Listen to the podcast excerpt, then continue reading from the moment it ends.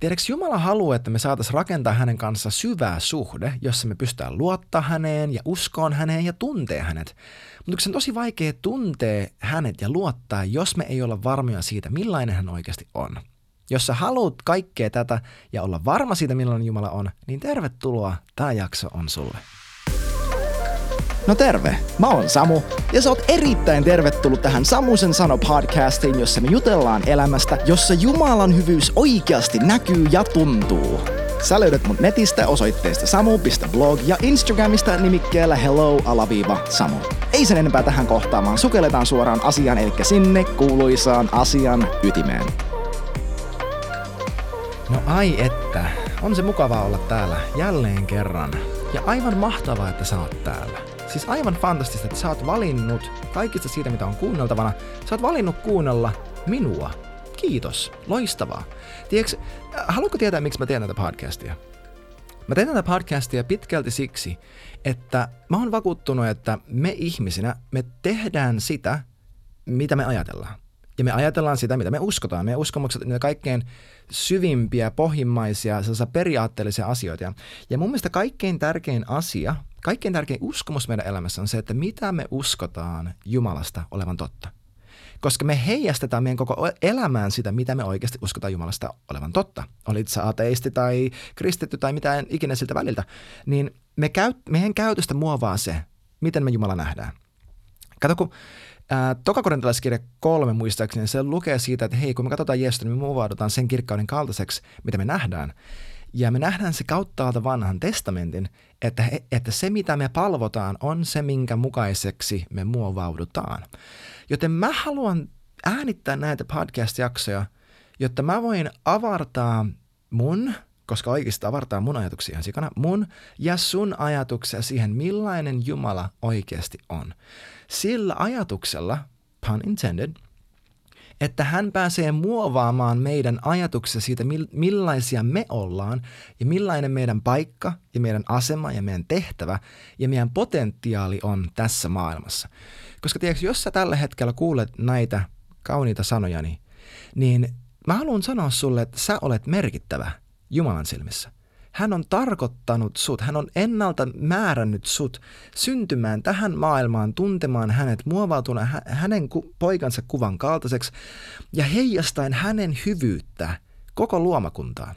Roomalaiskirja 8 sanoi, että koko luomakunta odottaa sitä, että Jumalan lapset tajuaa, että kuka ihme he oikeasti on, jotta he voi päästä näyttämään sen ja laittaa sen käytäntöön siihen luomakuntaan, joka edelleenkin kärsii siitä, että tuhansia vuosia sitten meidän esi, esi, esi, esi, esi, esi, esi isät Aatami ja Eeva, ne kämmäs eeppisesti. Ja edelleenkin kaikki maailman ongelmat tänäkin päivänä johtuu synnistä. Synnistä, joka tuli maailmaan.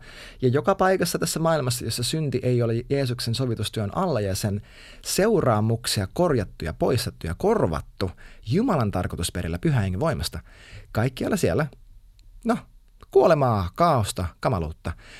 Ja mä haluan, että sä pääset nauttimaan elämästä, jossa Jumalan hyvyys, se mistä Jeesus maksoi, oikeasti näkyy ja tuntuu. Ja siksi mä haluan, että minä ja sinä – opitaan tuntemaan, ei vaan tiedostamaan jotenkin kivalla teologisella tasolla, kuka Jeesus oikeasti on, jotta kun sä lopetat tämän podcastin kuuntelun, tämän jakson, ja sun eteen tulee joku hahmo, joku henkilö, niin se, miten sä kohtelet tätä ihmistä, on muuttunut.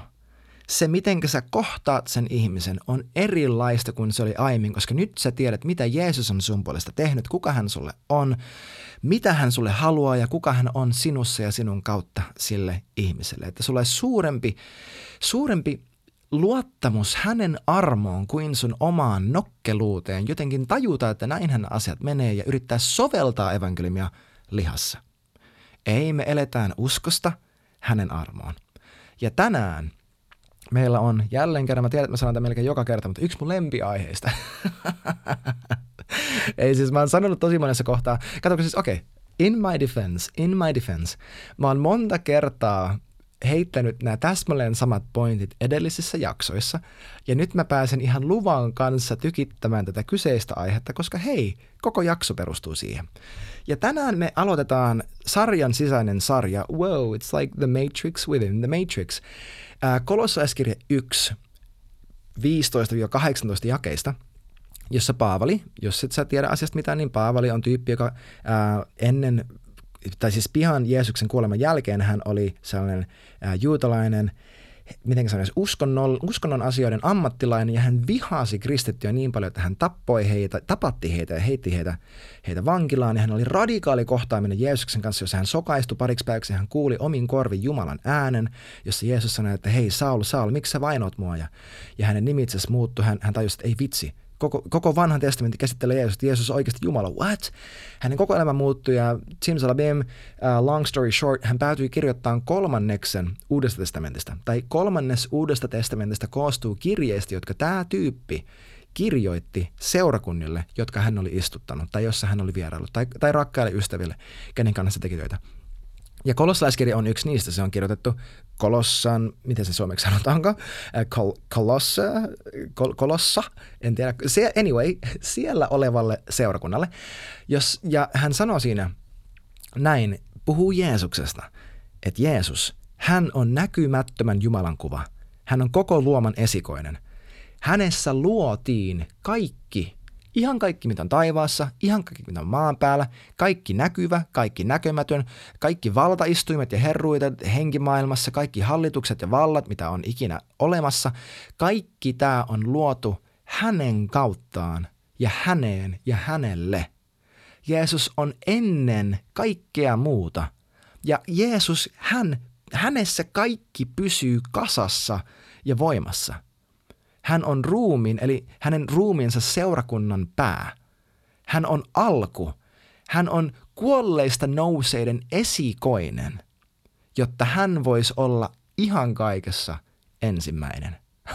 Oh my gosh, mikä eeppinen kuvaus Jumalan ainutsyntyisestä pojasta, ikuisesta Jumalasta, meidän luojasta Herrasta, Jeesuksesta, joka on täydellisesti toteuttanut ottanut ja tehnyt täydelliseksi kaiken sen, mihin me ei pystyttäisi ikinä meidän omassa kyvyssämme, vaan jotta uskomalla häneen me saadaan täydet pisteet Jumalan silmissä ja saada elää tätä elämää niin kuin me oltaisiin koskaan tehty syntiä ja mennä voitosta voittoon, luottaa hänen rakkauteen meitä kohtaan ja jee, Jeesus on hyvä.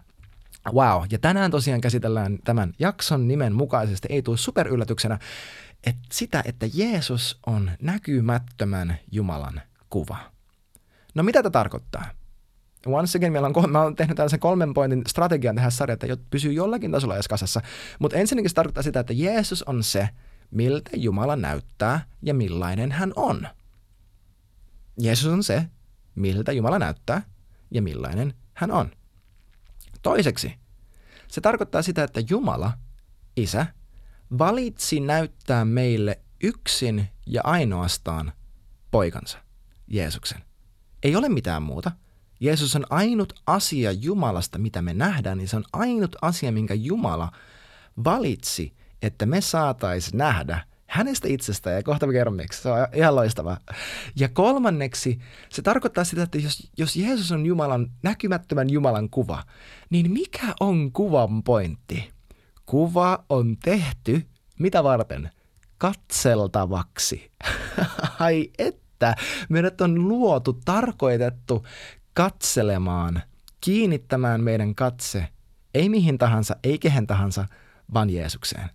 Tässä kohtaa me sa- saatat jo miettiä silleen, että no mit, mit, niin kuin, meillä on hauska tarina mun vaimolla se, että sen kaveri, joka oli hiljattain tullut uskoon, äh, oli silleen, että no kun mulle kerrottiin siellä seurakunnassa, että katso vain Jeesukseen. Ja mä olin silleen, niin, mutta missä se Jeesus oikein on? Niin hei, tänään, tänään, jos sinäkin mietit, että mitä se tarkoittaa, katso vain Jeesukseen, niin tänään sinä saat tietää, mitenkä se tehdään ja miltä se näyttää ja tuntuu. Ai että, lähdetäänkö matkaan? No todellakin lähdetään. Eli ensinnäkin, Jeesus on se, miltä Jumala näyttää ja millainen hän on. Tämä on yksinkertainen asia, mistä me ollaan tehty ihan sikaa monimutkaista. Mutta let's say it again.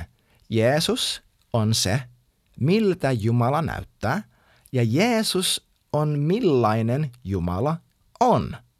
Elikkä, jos se ei näytä Jeesukselta, se ei ole Jumalasta. Jos se ei kuulosta Jeesukselta, se ei ole Jumalasta. Jos se ei tunnu Jeesukselta, se ei ole Jumalasta.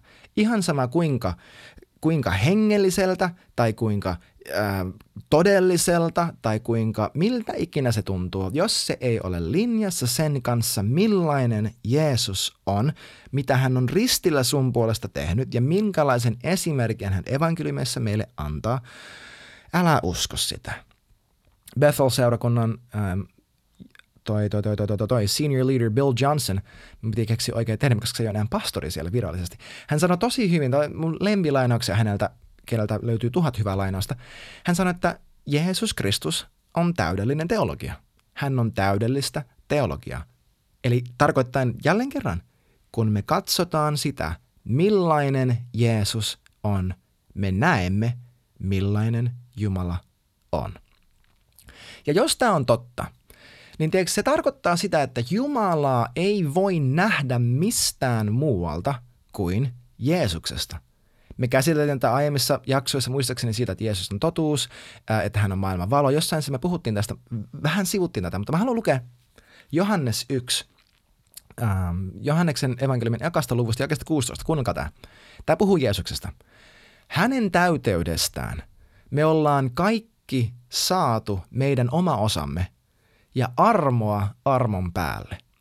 Nimittäin laki annettiin Mooseksen kautta, mutta armo ja totuus ovat tulleet Jeesuksen Kristuksen kautta. Eli mikä tuli? Armo ja totuus. Ja kuuntele tämä. Jumalaa ei kuitenkaan ole kukaan milloinkaan nähnyt, vaan ainut syntyinen Jumala, joka on isän rinnalla, on hänet ilmoittanut. Eli kukaan missään ikinä ei ole nähnyt Jumalaa. Mä haluan sanoa sulle, sinä et ole nähnyt Jumalaa missään muualla kuin Jeesuksessa. Missään muualla kuin siinä, millainen hän on hänen sanansa perusteella, hänen ristintyön perusteella, hänen pyhän henkensä perusteella. Mistään muualta sä et ole ikinä nähnyt Jumalaa. Jeesus on Jumalan kasvot – hän on hänen hymyn säteily, Jumalan naurun ääni. Hän on Jumalan tahdon ilmaisu tavalla, joka me voidaan ymmärtää. Missään muualla ei ole kuvaa, ei tarkkaa kuvaa, ei himmeetä kuvaa, ei mitään kuvaa siitä, millainen Jumala oikeasti on. Eli käympä läpi, että missä Jumala ei ole ja missä, miltä Jumala ei näytä. No ensinnäkin, Jumala ei näytä sun maailman tilanteelta. Jumala ei näytä siltä tilanteelta tai siltä tilalta, jossa tämä maailma tällä hetkellä on. John Eldridge sanoi tosi hyvin, että ihmiset tulee aivan karmaiseviin päätelmiin sen, perust, per, sen perusteella, että he olettaa, että maailma on nyt täsmälleen niin kuin Jumala suunnitteli.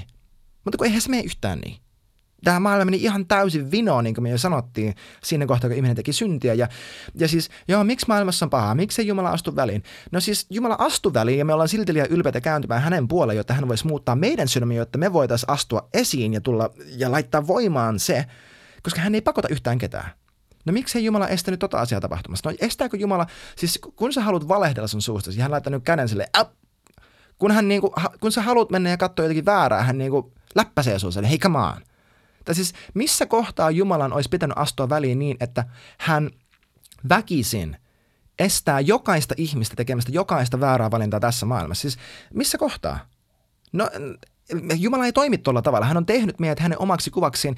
Siis Jeesus sanoi fariseukselle, että hei, didn't I say in the, in the scriptures, you are gods? Niin, että hän puhuttelee heitä niin kuin pikkujumalina, jotka on luotu tähän maailmaan hallitsemaan, niin kuin Aatami luotiin hallitsemaan tätä maailmaa. Roomalaiskirja edelleenkin koko luomakunta odottaa, että Jumalan lapset ilmestyvät. Tadaa, tässä me ollaan ja laitetaan käytäntöön kaikki se, mistä Jeesus maksoi. Eli Jumala ei näytä tämän maailman tilalta. Hän ei näytä siltä. Sä katsot ympärille, sä näet sotaa, sä näet kärsimystä, sä näet kuolemaa, sä näet sairautta, sä näet köyhyyttä, sä näet, näet nälkää, karmeita asioita niin ihmisluokkien, ryhmien ja, ja maiden välille ja sisäisesti, se ei kerro sulle yhtään mitään siitä, millainen Jumala on. Miksi? Jumalaa ei ole kukaan milloinkaan nähnyt, vaan ainut syntyinen Jumala, joka on isän rinnalla, on hänet meille ilmoittanut. Ha, ha, ha. Jumala ei myöskään näytä sun kokemuksilta, ei hyvässä eikä pahassa. Kato, kun kaikki väärä teologia, kaikki väärä opetus ja oppi pohjimmiltaan perustuu siihen, että me halutaan selittää Jumalan sana meidän omien kokemusten perusteella. Että no raamatussa lukee näin, mutta ei se toiminut mulle tuolla tavalla, eikä tällekään tyypille, eikä tollekään tyypille. Itse asiassa mä en tunne ketään, kenen, kenelle se olisi toiminut tuolla tavalla, eikä tämä paikka varmaan ei ole totta. Ja sitten me tuodaan Jumalan sana meidän omien kokemusten tilalle sen sijaan, että me, että me uskotaan Jumalan sana ja annetaan sen uhmata meidän kokemukseen ja annetaan meidän kokemusten tulla Jumalan sanan tasolle. Tämä näkyy ihan kaikesta. Näkyy äh, vapaudessa synnistä, tämä näkyy siinä, että kuinka hyvin me osataan rakastaa ihmisiä. Tämä näkyy ää, pyhän hengen voimassa, sairauden parantamisessa, riivajien ulosajamisessa. Tämä näkyy oikeastaan kaikessa, vanhurskaudessa, ää, pyhän hengen lahjoissa, vaikka missä. Että ihminen on, ei ole kokenut sitä, mitä raamatussa lukee, ei ole ymmärtänyt sitä, ei ole uskonut siihen, ei ole, on epäonnistunut, on pettynyt, on mitä ikinä – ja se, se, se paikka on selitetty omien kokemusten kautta. Mutta arvaa mitä? Jumala ei ole meidän kokemusten summa. Vaan siksi, että se tapahtui, ei tarkoita, että Jumala sai sen tapahtumaan, tai jos se ei tapahtunut, ei tarkoita, että Jumala esti sen tai esti sitä tapahtumasta. Meidän kokemukset ei määrittele sitä, millainen Jumala on.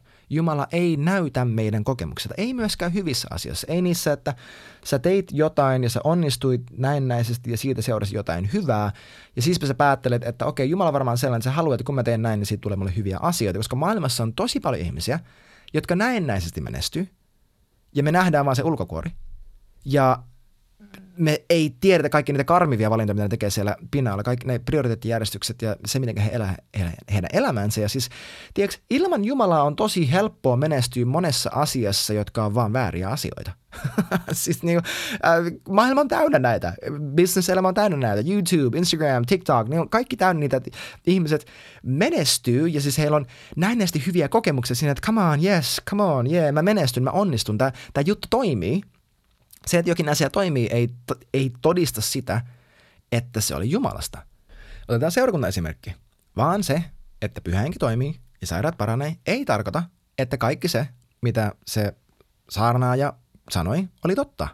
Koska pyhä henki toimii, siis pyhän hengen voima toimii Jumalan valtakunnan periaatteiden ja uskon mukaan, ei puhtaasti oikea oppisuuden mukaan. Koska siis mun oma kokemus on se, että mä oon nähnyt ihan sikana ihmisiä paranema fyysisesti, satoja, ehkä tuhansia ihmisiä. Mä en ole, mä en ole laskenut, mutta ainakin satoja ihmisiä mä oon nähnyt fyysisesti paranema. Ja mä tiedän, mä katson vuosia taaksepäin, vaikka kymmenen vuotta taaksepäin, mun teologia oli aivan mitä sattuu. Mä olin aivan sekaisin. Ja ehkä joku voi sanoa, että mä oon edelleenkin sekaisin, mutta ainakin mä oon seonnut mielestäni oikeaan suuntaan, nimittäin siihen, että mä rakastan Jeesusta mielestäni enemmän kuin koskaan ennen. Ja yhä enemmän alan juurtua siihen, että Jeesussa ihan oikeasti olet koko elämäni Herra ja sä saat mut kokonaan. Henki, sielu, ruumis, kaikki mitä mun, mun, mun kotoa löytyy, kukkarosta löytyy, ää, mielestä löytyy, sä saat sen kaiken. Sydämestä löytyy, pst, it's yours. Done deal. Sign, seal, delivered, I'm yours. Niin ainakin mä oon lähtenyt sekoamaan oikeaan suuntaan. Mutta anyway, kaikki tämä sanokseni että Jumala ei näytä meidän kokemukselta, ei hyvässä, ei pahassa. Siinä, että no henki liikkui, niin se oli varmaan oikein. Ei siinä, että mulla oli tällainen äh, ko- hengellinen kokemus, jossa mä koin, että Jumala sanoi näin, ja siitä tuli mulle hyvä, hyvä niin kuin mieli. Siis hiljattain ähm, tapahtui sellainen asia, en hiljattain, ehkä puoli vuotta sitten, missä yksi tyyppi, yksi opettaja, joka on äh, meidänkin seurakunnassa joskus käynyt, niin se tuli ulos kaapista, sanoi, että tada, by the way, mä oon, mä oon homo ja mä elän tällaista elämää. Ja, sit hänellä oli video siitä, mistä YouTubessa, mitä hän selitti pitkän kaavan kautta sitä, että miten hän päätyi tähän. Ja se, miten hän päätyi tähän pitkälti perustui siihen, että hänellä oli ää, positiivisia, hengellisiä, voimaannuttavia kokemuksia, jossa hän koki hyvällä tavalla, että Jumala vahvisti hänen identiteettiään seksuaalisesti tällä tavalla. Ja se vaan ei ole totta. Mä en usko tohon.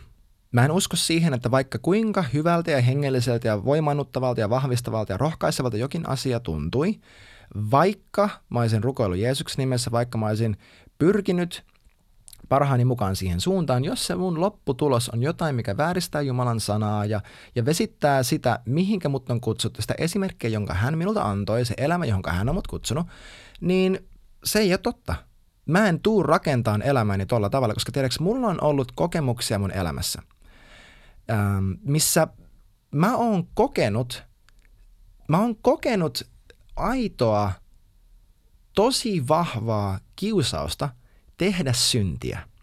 Ja mä en nyt halua mennä niin kuin yksityiskohtiin siitä, että no mitä se oli ja näin.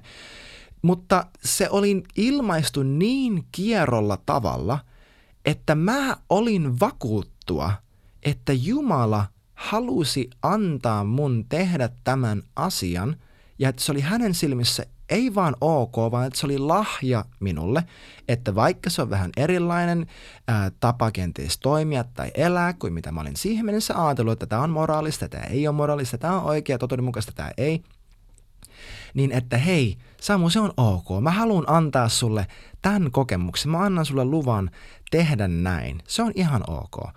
Ja se kuulosti tosi hyvältä. Se tuntui tosi hyvältä se ajatus siitä, että, että mitä mulle tarjottiin, hiveli mun niin kuin sieluani ja lihani. Mutta mä havahduin sen keskeltä, että voi vitsi mikä perkele. Jeesus ei ikipäivänä toimi tolla tavalla. Jos me seurataan meidän kokemuksia sen perusteella rakennetaan meidän jumalakuvaa ja se, mikä on totta ja mikä ei ole, ja meidän tunteita – ihan sama kuinka todelliselta tai hyvältä ne, ne tuntuu tai vaikuttaa, me tullaan eksymään. Me tullaan eksymään. Sä tuut kuulemaan sen äänen, joka validoi sun omaa kokemusta ja omia haluja, vaikka sä et tajuaisi, että ne perustuu epäuskoon, pelkoon, luottamuspulaan, siihen, että sä et ole, et ole nähnyt oikein, sulle annettu väärä Jumalan kuva, mitä ikinä sä oot rakentanut sen perusteella omanlaisen maailman kuvasi siitä, että mikä on totta ja mikä ei ja niin edelleen. Jos sä rakennat sun teologian ja se, mitä Jumala sulle puhuu, sun omien kokemusten ja fiilisten varaan, pahassa tai hyvässä – sä tuut eksymään. Mutta jos sä rakennat sun jumalakuvan sen varaan, kuka Jeesus on, miten hän eli evankeliumissa, mitä hänen suustaan tuli, englanniksi voi sanoa the red letters, ne Jeesuksen omat sanat, se totuus, joka ilmeni ristintyössä, se mitä hän meidän puolesta teki, mitä hän meille tarkoitti, sä et tule eksymään.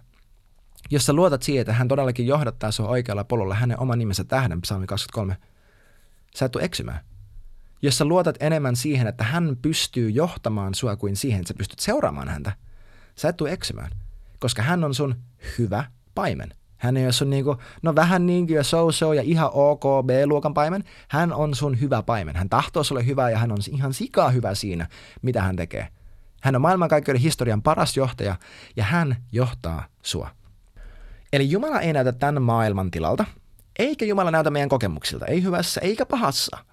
Ja Jumala ei välttämättä myöskään näytä sun hengellisiltä johtajilta tai auktoriteettihahmoilta. Siis niin, okei, okay, tämä on vähän vaarallisen tuntusta mennä tänne, koska, koska kapina henki seurakunnassa ja omien johtajien vähättely ja ja väheksyminen ja kaikki sellainen, se on piinaava ongelma.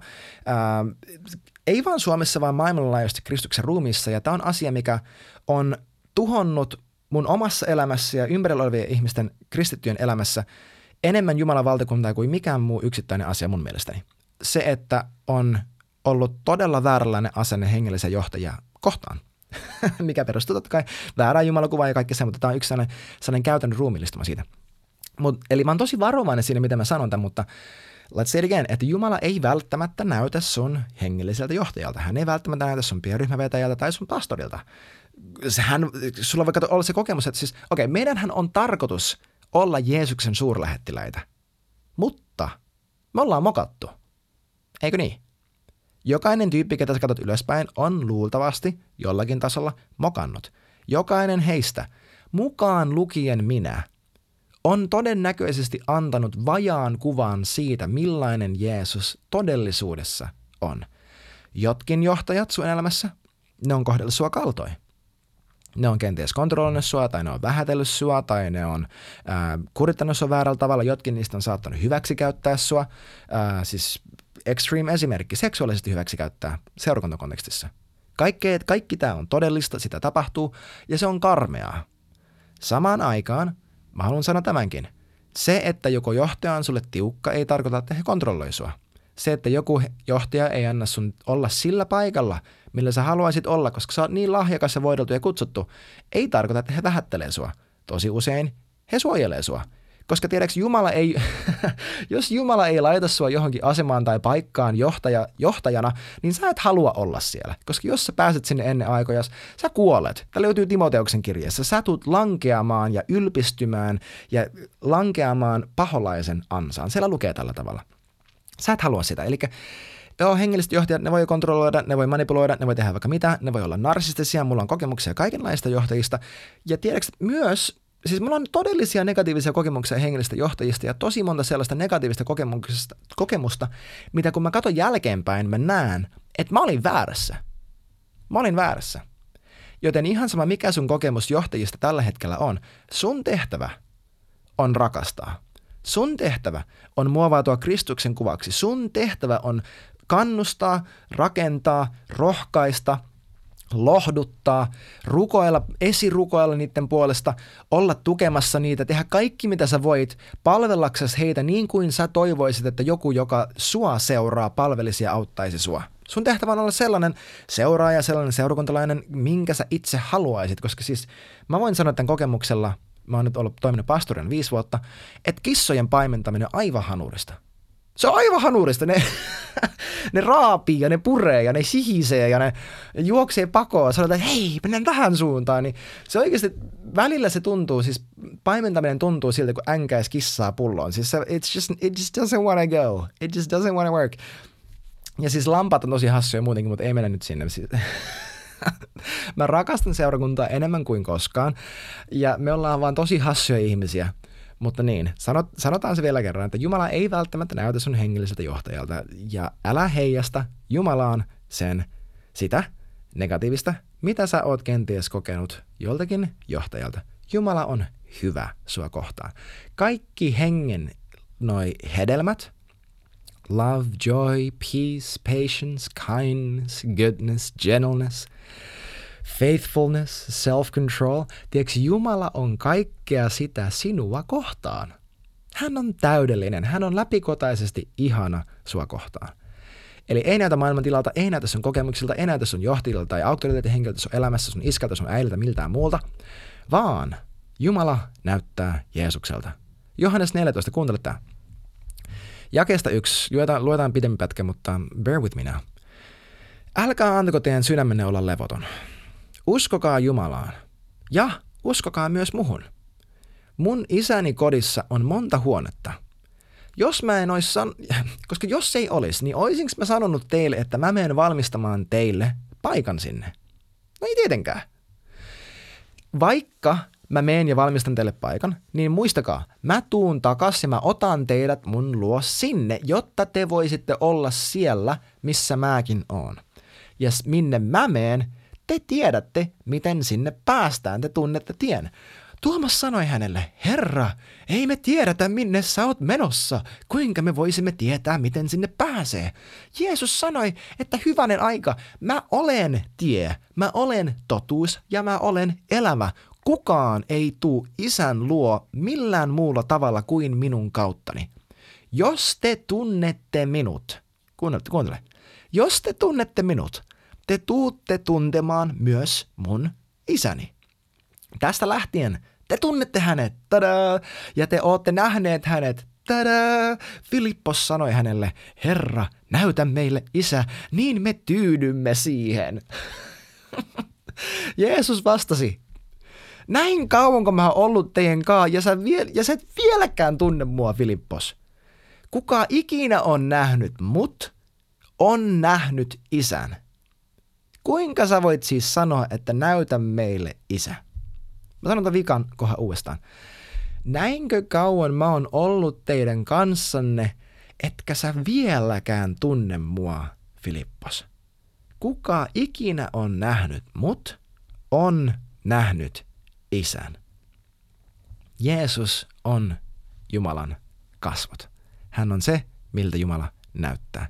Tiedätkö, me pari päivää sitten tai tässä joskus ihan hiljattain, me käytiin läpi viisi rakkauden kieltä nettisivua äh, mun vaimo ja mun poikien kanssa. Se oli tosi hauska kokemus käydä läpi, että että aa, meidän pojalla on oikeasti toi rakkauden kieli ykkösenä. Wow, on mielenkiintoista.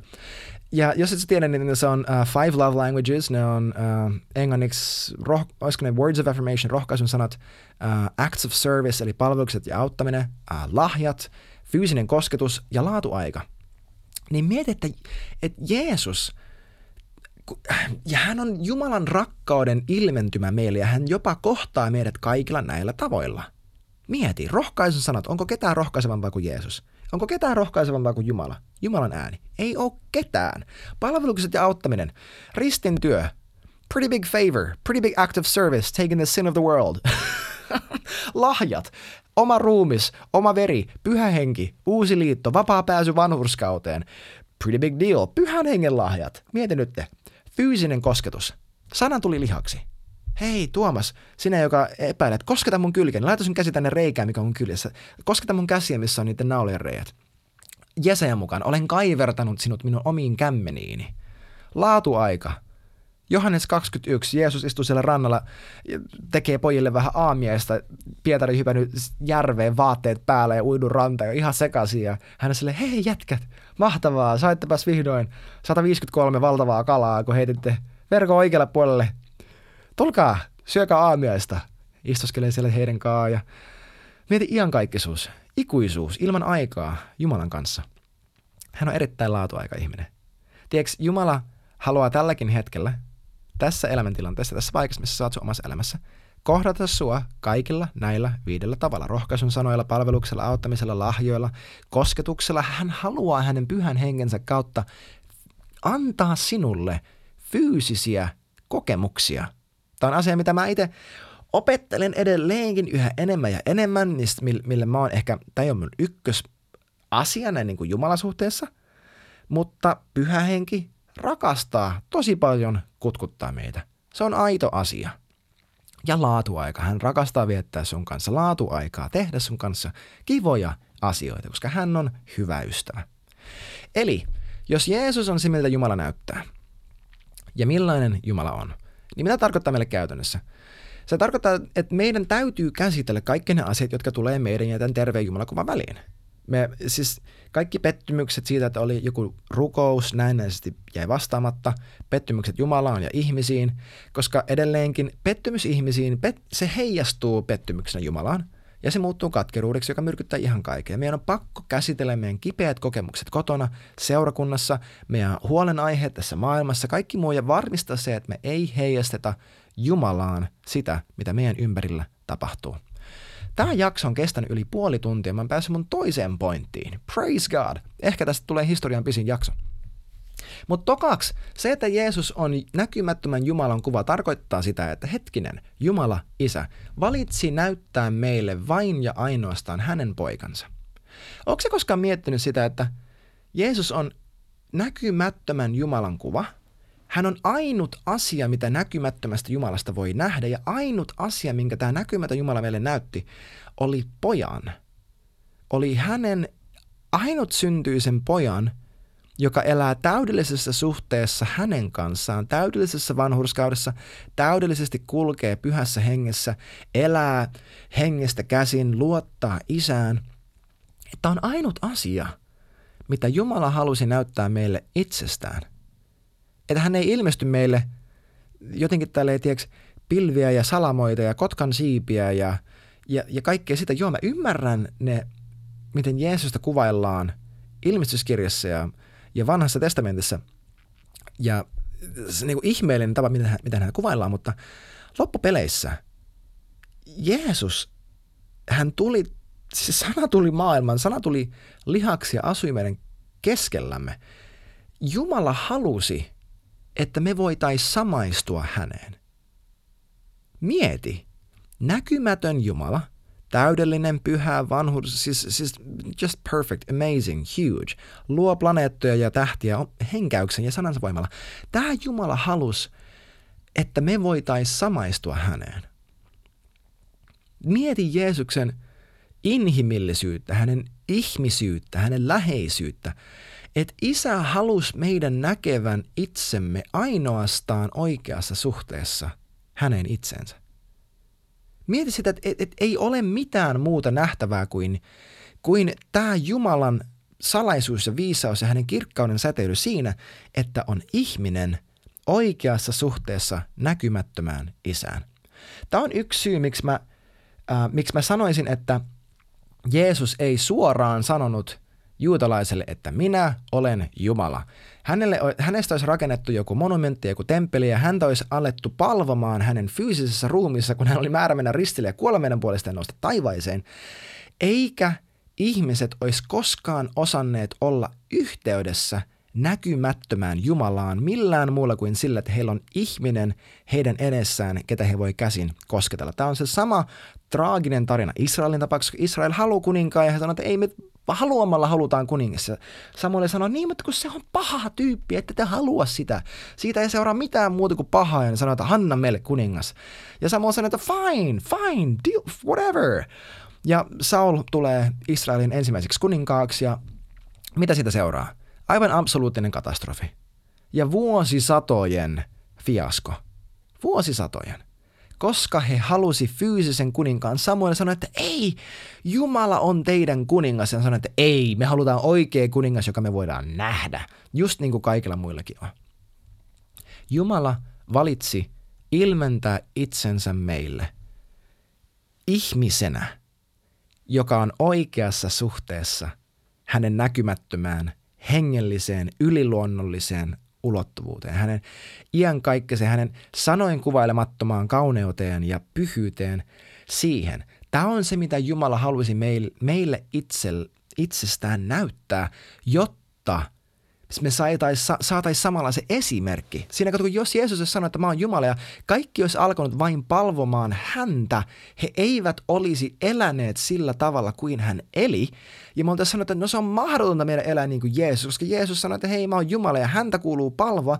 Mutta kun hän sanoi, että hei mä oon palaamassa mun isäni luo ja teidän isäni luo ja hei kun rukoilette, niin rukolkaa näin. Meidän isä. Mieti, Mieti sitä, että Jeesus halusi näyttää meille ei vain millainen Jumala on, vaan millainen ihminen oikeassa suhteessa Jumalaan on. Tämä on aivan fantastisen nerokas strategia Jumalalta hoitaa tämä koko homma. Se on siis, hei, he's God. Silleen, hän on aika fiksu tyyppi. Kuuntelet, kuuntelet tämä Markuksen evankeliumi, yhdeksäs luku. Ää, ne on sillä vuorella, ja siellä menee näin. Kuuden päivän kuluttua Jeesus otti mukaansa Pietarin, Jaakobin ja Johanneksen. Hän vei heidät korkealle vuoden huipulle yksinäisyyteen, erilleen kaikista muista. Siellä hänen ulkomuotonsa muuttui heidän nähtensä, heidän silminsä edessä. Jeesuksen vaatteet alkoi hohtaa. Ne oli niin valkoiset, ettei kukaan valkaisi ja ikinä maan päällä olisi voinut valkaista niitä sillä tavalla. Yhtäkkiä sinne ilmestyi Elia yhdessä Mooseksen kanssa ja nämä keskustelivat Jeesuksen kanssa. Pietari avasi suunsa puhumaan Jeesukselle, että opettaja, meidän on tosi hyvä olla täällä, täällä on aivan mahtavaa. Me voitaisiin rakentaa kolme majaa, sulle yksi, Moosekselle toinen ja vielä kolmas Elialle. Koska hän ei nimittäin tiennyt, mitä sanoa, koska häntä pelotti aivan sikana. Samassa hetkessä ilmestyi pilvi, joka ympäröi ja peitti heidät, ja pilvestä jylisi ääni. Tämä on minun rakas poikani, kuunnelkaa häntä.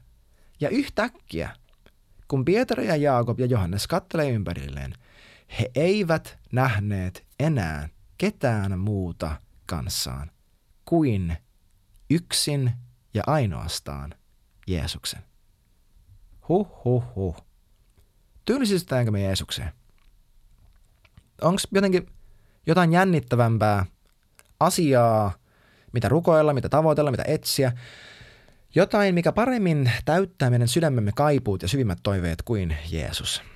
Mä sanoin, että jos me ollaan tylsistytty Jeesukseen, jos se on hankalaa kuunnella podcastia Jeesuksesta, ei sä oot päässyt melkein 40 minuuttiin, sä oot, sä oot oikein pyhä tyyppi. Ähm, mutta jos me tylsistytään, niin mä väittäisin, että me ei nähdä todellista Jeesusta, vaan me nähdään sellainen harmaa, ihmisten tulkitsema pullahöttö Kristus – koska Jeesus, tai siis oikeasti se John Eldridgein kirja The Beautiful Outlaw, me ja lue jos osaat englantia. Se on aivan, se on todella kaunis. Mä en ole ihan kaikesta samaa mieltä. Ja Eldridge välillä tekee niin vahvoja painotteita todistaakseen jonkun pointin, että se menee vähän ehkä vinoon, mutta kuitenkin siis aivan fantastinen. Mutta hän siellä puhuu tästä, miten Jeesus on Jumala on, me nähdään se Jeesuksessa, me nähdään se luomakunnassa kaikessa, miten hän on villi, arvaamaton, hän on värikäs, jopa vaarallinen, hän on universumin hauskin persona. Tiedätkö, hän kertoo vitsejä. Hän käyttää sarkasmia välillä tilanteessa, jossa se on täysin ymmärrettävissä. Että Jeesus ei ole tylsä, vaan hän on itse asiassa ihan superhauska. Ja jos me ei tylsistytä häneen, niin me voidaan kuitenkin jäädä siihen lankaan, että me ei, ei osata samaistua häneen. Ja mä sanoisin, että jos me ei osata, jälleen kerran sama kirja puhuu aiheesta, mutta jos me ei osata samaistua häneen, hänen in, ihmisyyteen, hänen inhimillisyyteen, niin luultavasti me nähdään se tavoittamattomissa yksinäisessä ylhäydessään lasimaalausten seassa ja kaltereissa oleva Jeesus. Mutta sana tuli lihaksi, asui meidän keskuudessamme, eikä hän häpeä kutsua meitä veljikseen, muista hebrealaiskirja. Ja niin kuin mä sanoin, että hei, mä palaan isäni luo ja teidän isäni luo. Hän haluaa, että me saadaan samaistua häneen. Hän, hän vetää meidät puoleensa. Kun hän kutsuu opetuslapset, Markuksen evankeliumissa muistaakseni se lukee silleen, että hän kutsui ne kaksoista olemaan itse itsensä kanssaan. Ah! Et Jeesus on näkymättömän Jumalan kuva. Mieti tätä. Jumala loi meidät omaksi kuvakseen. Hetkinen. Jeesus Jumalan kuva. Roomalaiskirja kahdeksan. Meidät on luotu, meidät on ennalta määrätty. Mihinkä? Muovautumaan hänen poikansa kaltaisuuteen. Jeesus, näkymättömän Jumalan kuva. Ihminen, luotu Jumalan kuvaksi. Jeesus näyttää meille täydellisesti sen, mitä varten meidän elämämme on tarkoitettu. Eli mitä tarkoittaa meille käytännössä? No se tarkoittaa sitä ainakin, että kun me luetaan evankeliumeita, niin meidän täytyy lukea niitä puhtain silmin ja nähdä se todellinen Jeesus. Ei joku teoreettinen, joku teologinen, uskonnollinen Jeesus, ei joku konsepti tai joku, joku pointti, joku saarna juttu.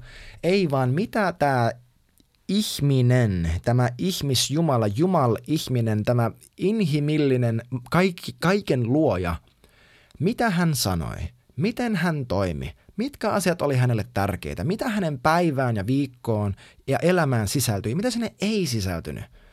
Et luetaan niitä hitaasti, luetaan niitä selkeästi, luetaan, luetaan niitä sellaisen rukouksen hengestä, me oikeasti pysähdytään silleen, että wow, Jeesus, tollanenko sä oot? No miten toi voisi näyttää niin kuin mun omassa elämässä? Et luetaan niitä henkilökohtaisesti, mutta ennen kaikkea hyvänä aika luetaan. Let's stick with the red letters. It's a great idea. Okei. Okay. Jeesus on Jumalan kuva. Kolmanneksi tarkoittaa sitä, mitä varten kuva on tehty. Mitä varten kuva on?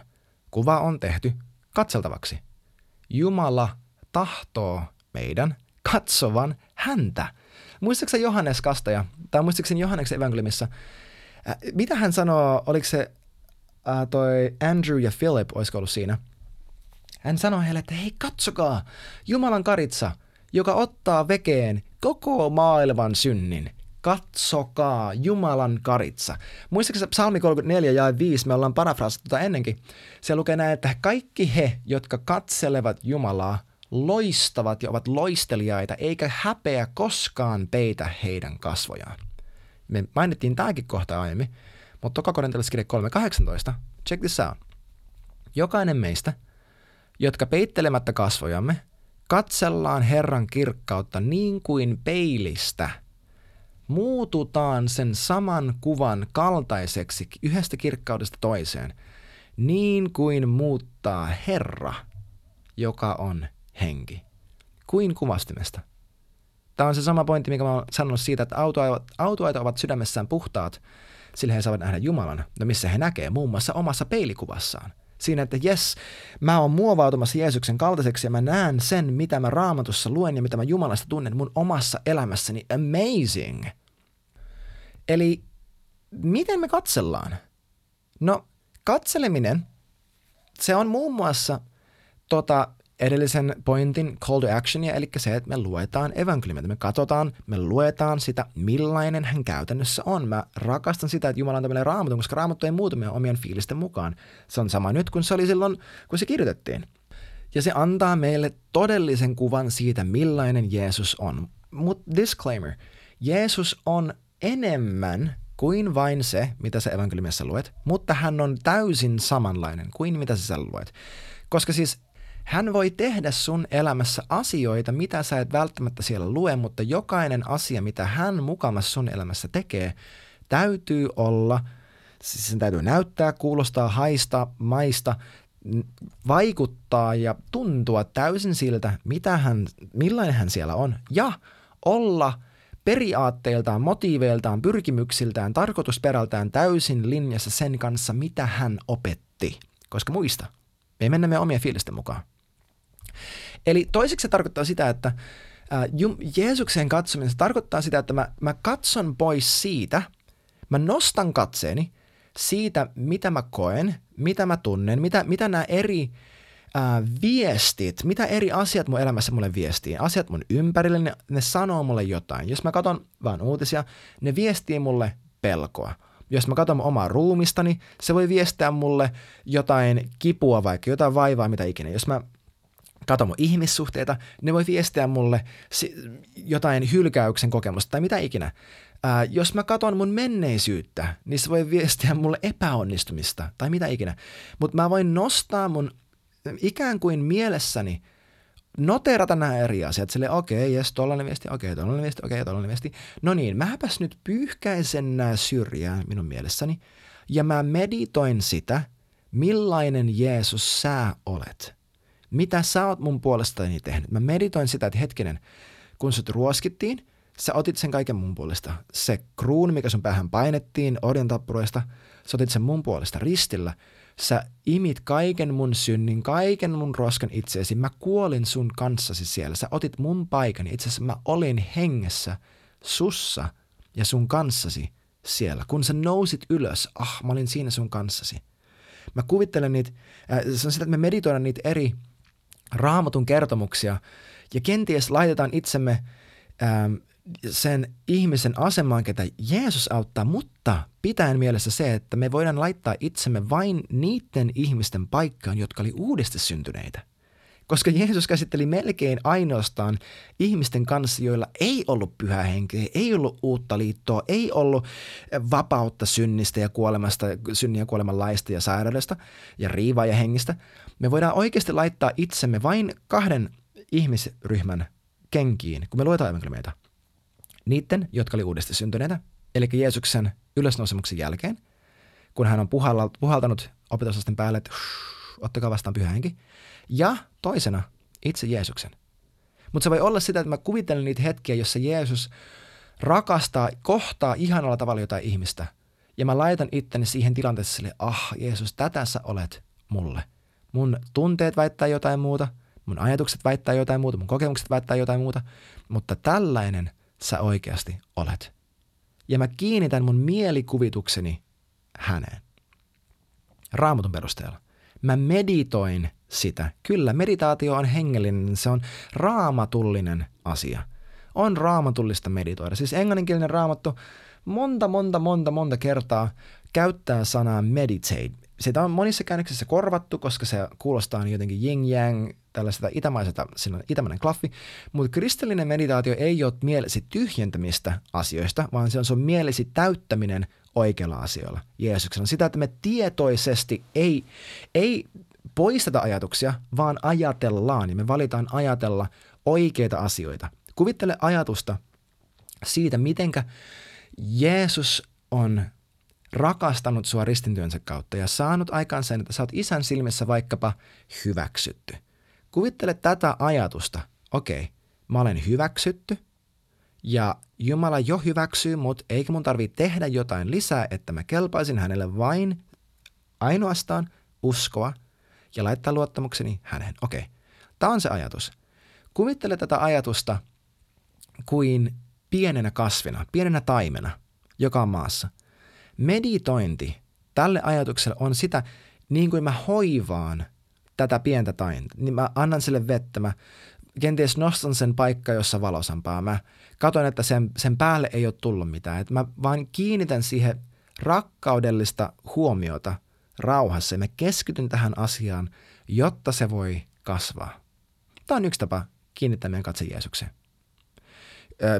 yksi tosi hyvä tapa on se, että me ylistetään – Siis meidän sanojen täytyy viedä meidän huomio Jeesukseen tai ne vie meidän huomio jonnekin muualle, koska meidän ajatukset, meidän uskomukset seuraa meidän sanoja. Ja me ei oikeasti uskota jotain, kunnes se tulee meidän suustamme. Siis, okei, okay, mä sanon tämän jälleen kerran.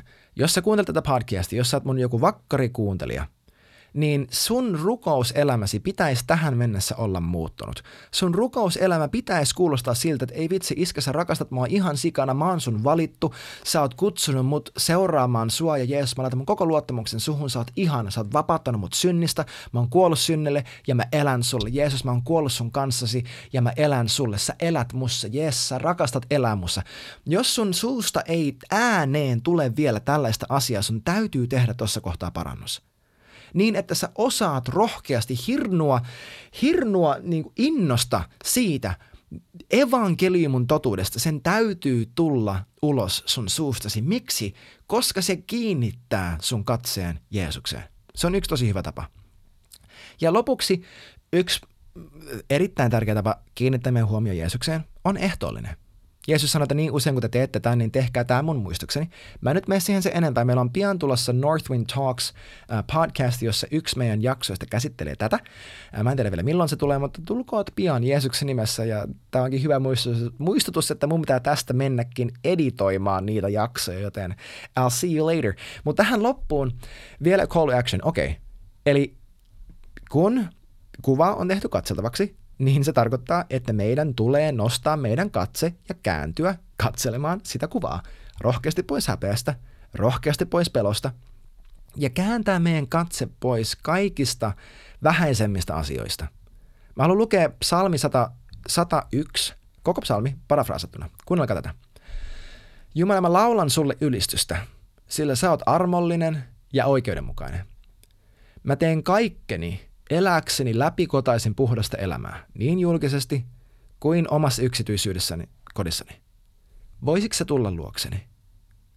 Mä en suostu asettamaan mun silmieni eteen mitään turhaa tai tyhmää.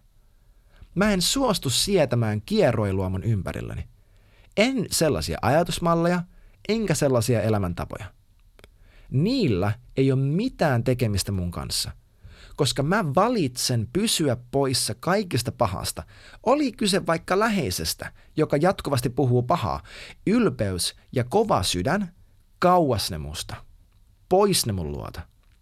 Vaan mä etsin ympärilleni, mä haalin ympärilleni uskollisia, uskollisia ystäviä. Ystäviä, jotka uskollisia mulle ja ennen kaikkea uskollisia sulle. Ja mun lähipiirini ei pääse ketään, joka valitsee elää valheissa ja väärissä valinnoissa. Ei, vaan siihen kuuluu ainoastaan he, jotka mun tavoin ovat valinneet pyrkiä elämään nuhteetonta elämää. Ja mä oon sitoutunut joka päivä kitkemään mun elämästäni kaiken väärän ja pahan, koska mun elämä kuuluu sulle kokonaan. Huh huh. Eikö se ole hyvää rukousta? Tuo oli parafraasi, psalmi 101. Mee ja lue, mee ja nauti. Mutta kerrotaan. Jeesus on Jumalan kuva. Näkymättömän Jumalan kuva. Se tarkoittaa sitä, että Jeesus on se, miltä Jumala näyttää ja millainen hän on. Jumala ei näytä maailmantilanteelta, sun kokemuksilta. Se ei tarkoita, että hän on niin kuin sun johtajat välttämättä on. Siis sä et näe Jumalasta mitään missään muualla kuin Jeesuksessa. Okay? Toiseksi se tarkoittaa sitä, että Jeesus on se, ainoa asia, jonka näkymätön Jumala, Isä, valitsi näyttää meille ainoastaan, ainoastaan hänen oman poikansa, jotta me voitaisiin samaistua häneen. Jotta me voitaisiin elää hänen esimerkkinsä mukaisesti. Ja kolmanneksi se tarkoittaa sitä, että meidän on tarkoitettu katselemaan häntä. Joten, mitä me aiotaan tehdä tällä? Ensinnäkin me aiotaan käsitellä kaikki ne asiat, jotka tulee meidän ja turveen, ää, terveen Jumalakuvan väliin – kaikki pettymykset, kaikki murheet, kaikki se, mikä tulee sekoittamaan pakkaa, kaikki meidän menneisyys, väärä oppi, me käsitellään se. Tokaksi tarkoittaa sitä, että me tullaan lukeen evankeliumeita puhtain silmin ja etsimään, tavoittelemaan, että me saataisiin tuntea se todellinen Jeesus. Ja kolmanneksi, mitä me tehdään? Me nostetaan meidän katse ja me käännytään hänen puoleen katselemaan häntä, joka on näkymättömän Jumalan kuva. Hei, aivan ihanaa, että sait mukana ja nähdään ensi kerralla. Hei kiitti ihan hirveästi, kun olit mukana tämän jakson ajan. Pistä ihmeessä tulemaan kysymyksiä, todistuksia, mitä ikinä vaikka mun nettisivujen kautta tai Instagramissa yksityisviestillä. Muista myös laittaa kaverille hyvä kiertämään, jos niin pyhä henki sua kehottaa. Ja ennen kaikkea muista, että Jeesus rakastaa sua aivan kamalan paljon ja Jumala on parempi kuin luuletkaan. Kiitos kun olit mukana ja nähdään taas ensi jaksossa.